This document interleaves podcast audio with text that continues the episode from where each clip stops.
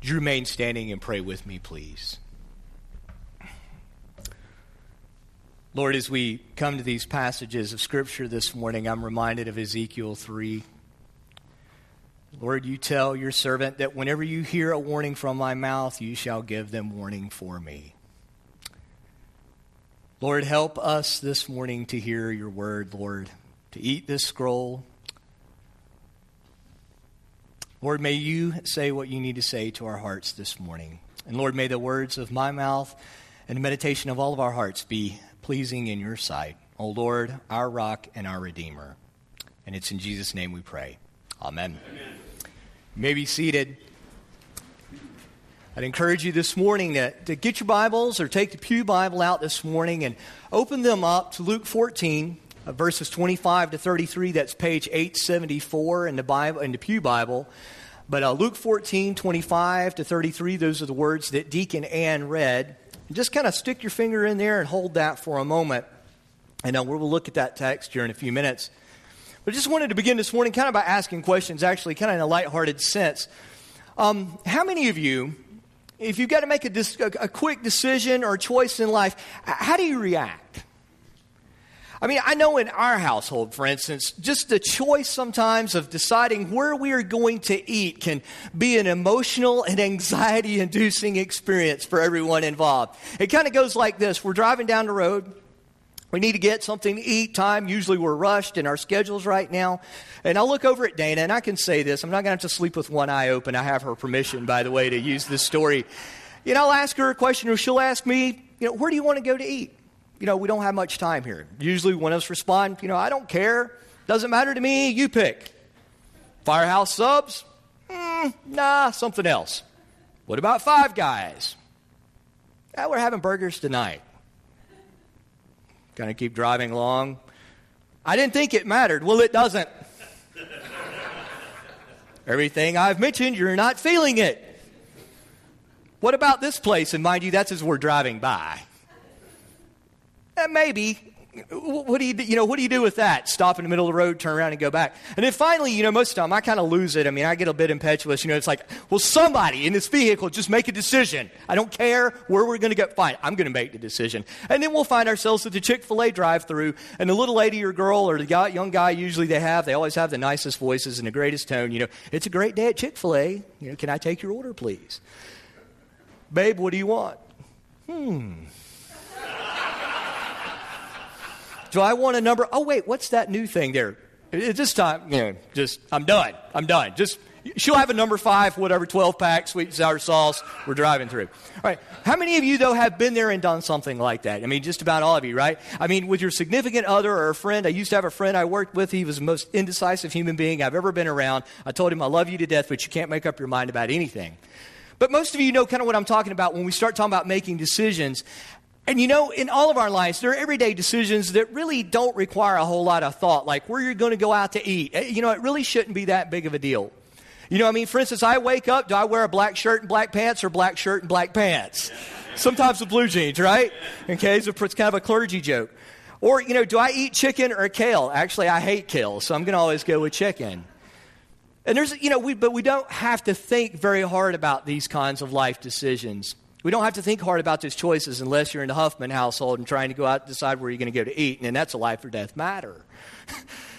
but there are long lasting decisions and choices we have to make in life too, you know, like where are we going to go to college? Am I going to date this person? Am I going to marry this person? Do I live in Winston-Salem or move from Winston-Salem? Do I quit my job and go to work somewhere else? Or do I buy a new home or not buy a new home? Or do I buy this home or that home? Do I retire now or do I wait?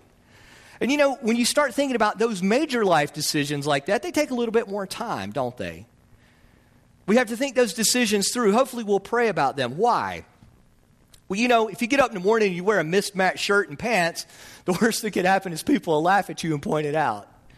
It's not going to be detrimental to your life.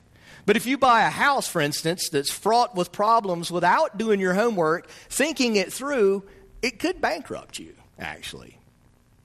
Well, this morning in our gospel text, in Luke 14 25 to 33, Jesus implicitly puts a major life decision before the crowd that's following him.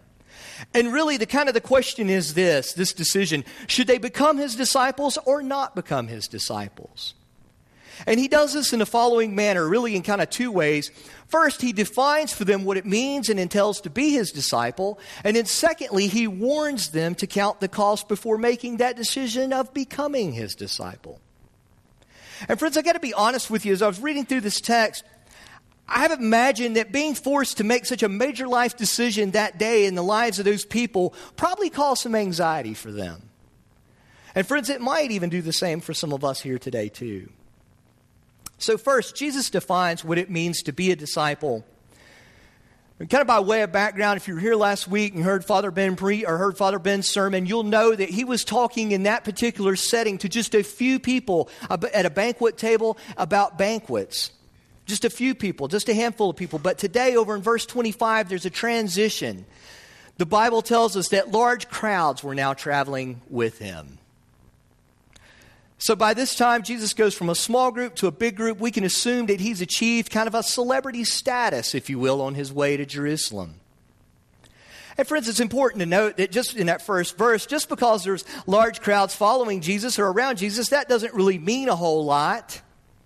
It didn't mean that much to Jesus. It doesn't mean that much today. You say, why is that? Well, his goal was not to draw a crowd. Jesus' goal was to make disciples. You say, well, how do you know that?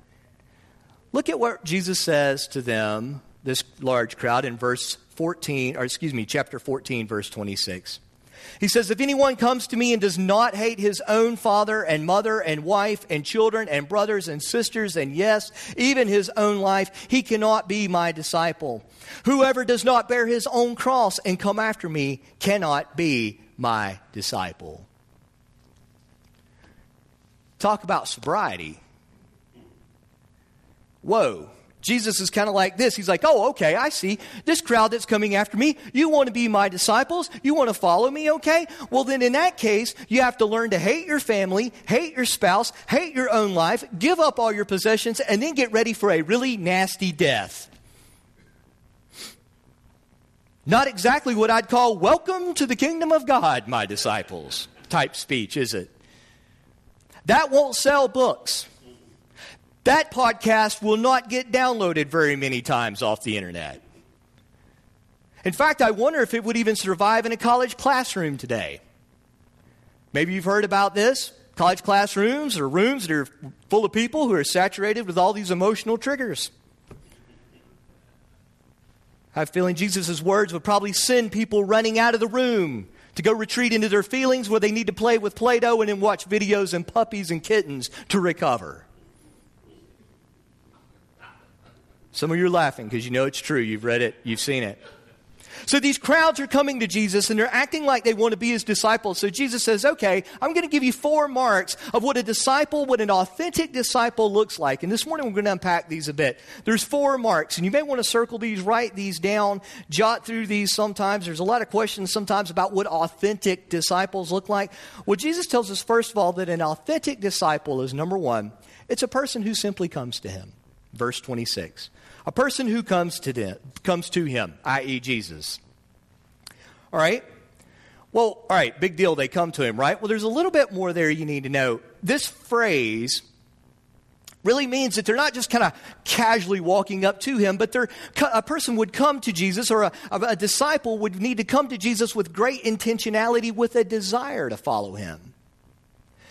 See, in Jesus' day, the phrases that you'll read in this scripture as well as other parallel passages of this account say words like, the, the one who comes to me, or the one who comes after me, or the one who follows me. And what that really means in that particular context, it refers to someone who willingly wanted to become a disciple or a follower of that person or of a teacher of a rabbi. And it goes a step further, even to the point that say not that they just want to be a follower, but they're willing to join that person's band of followers and kind of be in their classroom like it. For us today, it'd be like if we wanted to study under a particular professor or teacher or apprentice someone. So, first of all, Jesus says, they, it's someone who comes to me. That's a genuine disciple who willingly, intentionally does so. Secondly, they must bear their own cross. Verse 27, they must bear their own cross. For us here today in 2016, that needs a bit of clarifying too. Because, see, bearing one's cross is not some mystical, selfless, deeper spiritual life reserved only for the religious elite. Bearing one's cross is not just the common everyday trials and hardships each of us endure. Bearing our cross is not the person that you just can't get along with in life. Bearing your cross is not your handicap, your suffering, or your disease. No, in this case, to bear one's cross is simply to be willing to pay any price for following Christ, which may mean, which may mean you would need to endure attack, you may endure shame, embarrassment, reproach, rejection, persecution, and yes, even in some cases, martyrdom for his sake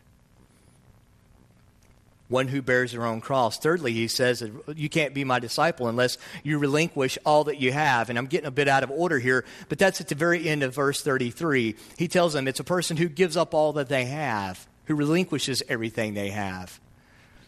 The reason I'm clarifying these is because it's easy to read this and misunderstand this. Some of us get into trouble when we read these kind of passages and do things that we should not do. Listen, that doesn't mean that you have to give up all of your stuff. But for the disciple of Jesus, it does mean that our stuff doesn't own or control us.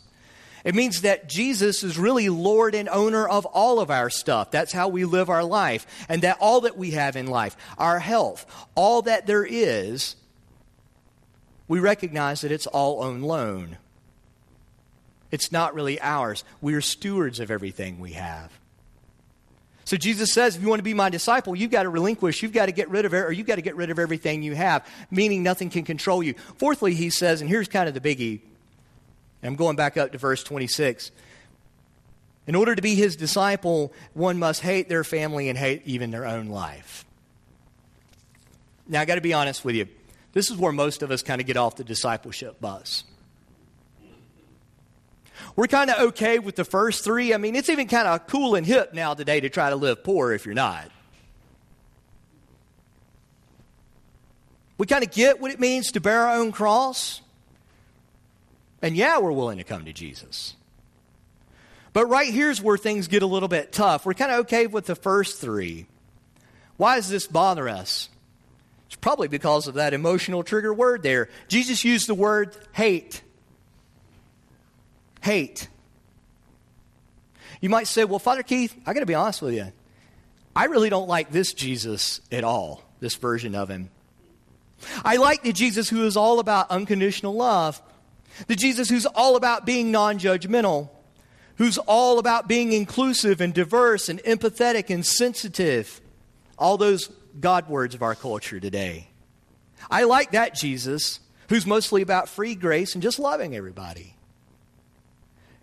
Jesus used the H word, and he's not talking about hell, he's talking about hate. Are you sure that's what Jesus said? We've even had some people, and some people try to explain these type things away. And it goes something along the lines of this. You may hear this if you go down to a religion department, like at one of our major colleges I won't men- mention. Jesus using the word hate just means really that some mean people in history wanted power and so they just decided to kind of pencil this into the Bible, saying, hey, if we just pencil this in, we make everybody feel guilty all the time, and then guess what? We'll have the power and they'll do whatever we want them to do. So Jesus didn't say hate, did he? Yeah, Jesus said hate. And for some of you this morning, it, this just very well could be. For some of you this morning, you may be like, you know what? I'm sorry, I can't do this. Your Savior is a bigot. I'm done and you might decide to get off the discipleship bus. Hold on. Friend, Jesus did say hate, but listen up. He used that word in a hyperbolic sense. For example, if I said, I died laughing, which this is no laughing matter, that doesn't mean that I literally died laughing, right? It just means that something was very funny. That's a, a statement of hyperbole, of exaggeration. It's hyperbolic. Well, in the same way, Jesus is using the word hate as a hyperbolic Semitic expression of comparison. Say, what in the world is that? In layman's terms, that means that, or in layman's terms, listen up, that means that one loves something so much more, so much greater, that when that love is compared to how one loves other things in life, it may look like hate in comparison. For example, I love Dr. Pepper. I can drink Coke. But if you bring out a Dr. Pepper and a Coke side by side to me, I may hurt your feelings if you're a big Coke fan. Because I'm going to be like, hey, Dr. Pepper, I love Dr. Pepper. I really just hate Coke, okay? I hate Coke, not because I just hate it, I can drink it, but I hate it in comparison to how much I love Dr. Pepper. You follow me? See, friend, see, friends, what Jesus is getting at here, though, by this statement of hate, what Jesus is getting at here is that our love, that our commitment, and our allegiance to follow Jesus is to be so full, so complete, so high, so ultimate, and done with such a singleness of heart and mind that it might look like we hate others, maybe even our own lives in comparison to how we love Jesus. Friends, do you have it in your heart and minds that Jesus Christ this morning is the best, the greatest, the most good, the most loving, the most ultimate, beautiful thing there is in all the universe? Friends, is Jesus Christ the ultimate thing in your life this morning? Or is he like the third wheel at a table for two? Always getting in the way of life or at most sometimes, Jesus, for many of us, sometimes even my own life, if I'm not careful and I'm not looking, can become, seem like a hobby or a mere convenience. So, why does Jesus put his followers on the spot? Why does Jesus challenge us so hard? Is it just to, to make us feel guilty? Is it just to show them, those, his followers there, and even us today, to just show us how inadequate we are? Is he trying to hurt us? Or is he trying to beat us down or whip us somehow into shape? No. It's kind of like this. I had an algebra teacher in high school, sweetest lady you ever want to meet. Occasionally she would stop what she's saying and say, You know what? I love y'all enough to tell you the truth. That's what Jesus is doing. Jesus loves the people who are following him. Jesus loves you too. And he loves all of us enough to tell the truth. And contrary to what some preachers and teachers, even in the church today, may say, some make it sound like following Jesus is easy, that your life is going to get better, that things are going to happen, that it's going to be just a bed of roses from that point on. Listen, Jesus is issuing a warning that the road of discipleship with Jesus is not easy, and that the decision to follow him should not be taken lightly. Late Johnny Cash put it this way. He had a radical conversion in his own life, and he said, Friends, being a Christian is not for sissies. It takes a real man to live for God, a whole lot more man than to live for the devil. So, friends, what defines a true through and through disciple of Jesus, there's four things a willingness to come and follow him, bearing your being willing to bear your own cross, relinquishing all that you have, and really loving Jesus above all else. That's it. Nothing more, nothing less. The sad thing is, though, friends, though, if we cannot find in our hearts to be these things, to live these things out, to do these things, Jesus says we cannot be his disciple. Friends, I didn't write that. Those are the words of Jesus. So it's such a high and heavy demand on those who would follow Jesus, or those who do follow him. Jesus then, secondly, warns both followers and would be followers to count the cost. To count the cost of being disciple before making that hasty decision. Does the, that in verses 28 to 33. Or excuse me, 28 to 32. And he does that really by giving them two parable like illustrations. The first one involves a man who started to build a tower and could not finish, and as a result, he endured public shame. The second illustration involves someone starting a war without measuring out the enemy or the strength of an enemy, and as a result, they incur catastrophic destruction in their life. What's the point of those two stories? A lot of people in Jesus' midst who were following him, they had considered the kingdom of God's assets. They considered the assets that came along with being around Jesus, but few, if any, had considered the liabilities of following Jesus. They liked his words. They liked how he reached out to the marginalized. They liked how Jesus embraced the outcast and the poor. Those following him liked his miracles of healing the blind, the lame, and raising the dead. They liked how Jesus hung out with sinners that made them feel good and accepted in a culture that pretty much rejected many of them. And they loved how he really sucked it to those oppressive Pharisees and annoying Sadducees all the time. And they really liked also how Jesus maneuvered around the socio religious political elites of their day. They liked it when Jesus fed them Perhaps you remember the story of Jesus feeding the 5,000 one day over in John chapter 6 with bread and fish. They liked the kingdom of God assets. But it's doubtful many people that day had considered the liabilities of being part of the kingdom of Christ by following Christ. See over in John chapter 6, maybe you're familiar with that story. Jesus feeds the 5,000. You read through the entire uh, passage there of John chapter 6, you actually find the Lord not really being all that happy with those folks, for they were following him not because he was Savior and Creator and Savior of the world. They were following him because they got their fill of bread. They liked kingdom assets. Friends, Jesus was not inviting them to join a do gooder hipster humanitarian project. Jesus was not, does not invite us to the 5K charity run to help with some great cause, though that may be a good thing for us to do. No, Jesus calls them as well as us to literally follow him, to be like him, to talk like him, to live like him, to love like him, and yes, even if called to do so, to die like him. Beloved, I know this is hard for some of us to hear today. But as one commentator said, but the church must hear the demands of Jesus over and over and over and over again in each generation, and each generation needs to count the cost. And friends, we particularly need to do that in today's culture because I'm pretty convinced that it has little understanding of commitment. I saw a sign the other day that sums it up pretty well, too. It's not really a bumper sticker you would want to drive around with, but it says this it says, We are stuck in a generation where loyalty is just a tattoo, love is just a quote, and lying has become the new truth.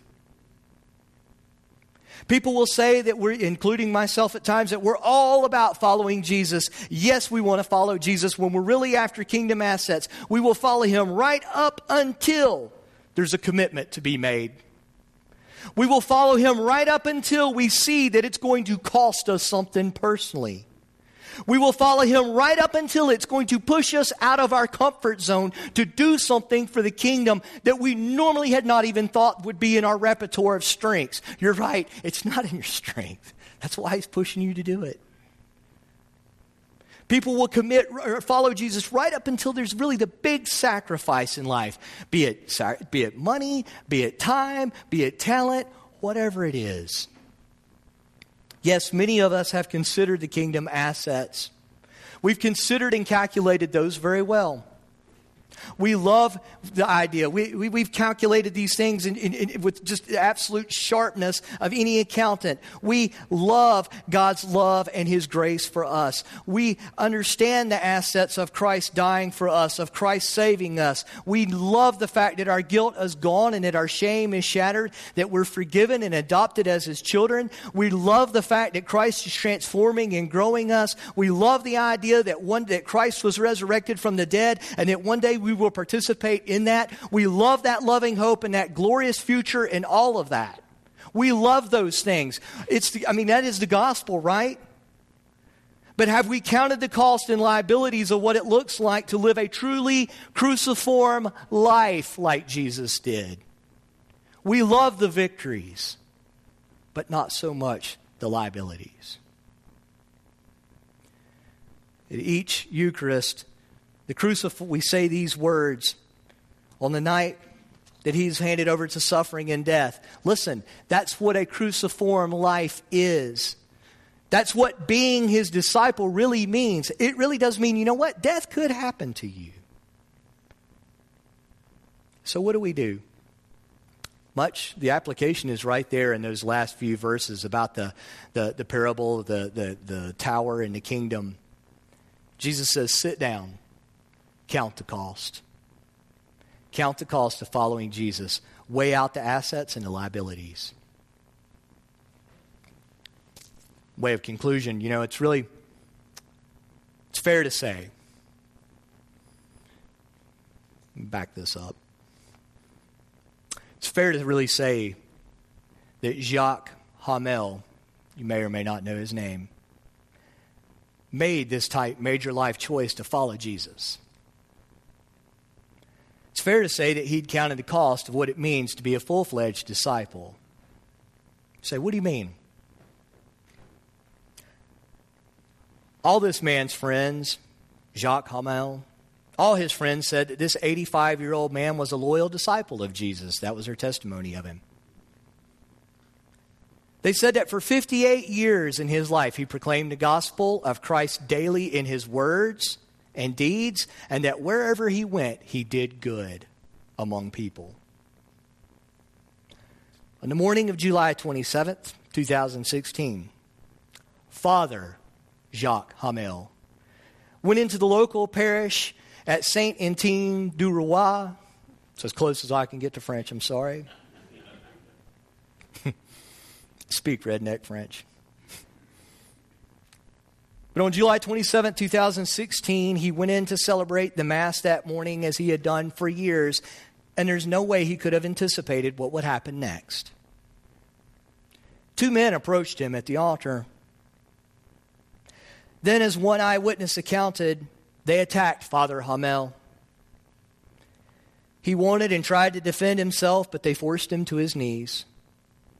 And that's when the tragedy happened. They took out a knife and stabbed him in the chest and then slit his throat in front of everyone. Eyewitness says the priest fell down looking upward toward the congregation while the ISIS attackers gave a brief sermon like talk in Arabic. And it was said that Father Jacques Hamel tried to push away his attackers with his feet while laying there dying, saying, Go away, Satan, go away. While his attackers said, Allahu Akbar, Allah is great. Lutheran pastor Hans Fiene summed up the situation that happened that day this way. And just as a note, I mean, that's really kind of how I want to go out, not necessarily in that, but I want to go away battling Satan right up to the day I die. You know what I'm saying? This man's kicking his attackers, right up, fighting the devil right up to the end. But anyway, Lutheran pastor Hans Fiene, he summed up the situation this way.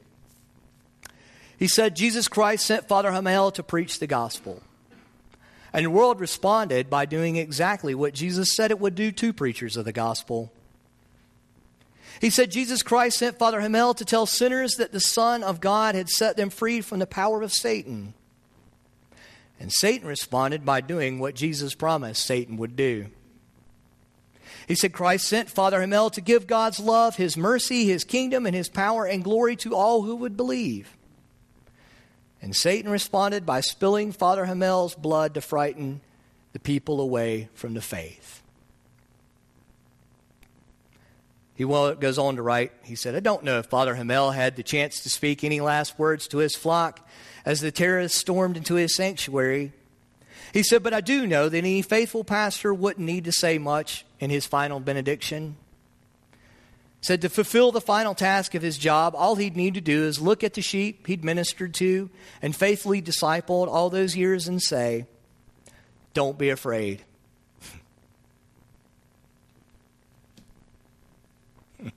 Don't be afraid. These men have come here to take our lives, but they're too late. Our lives already belong to Christ. Friend, does your life belong to Christ that way this morning? If you are a disciple, that our lives belong to Christ. Follow Jesus, yes, but count the cost. It's never easy, as even as we see in the life of Father Hamel. Friends, I love y'all enough to tell you the truth.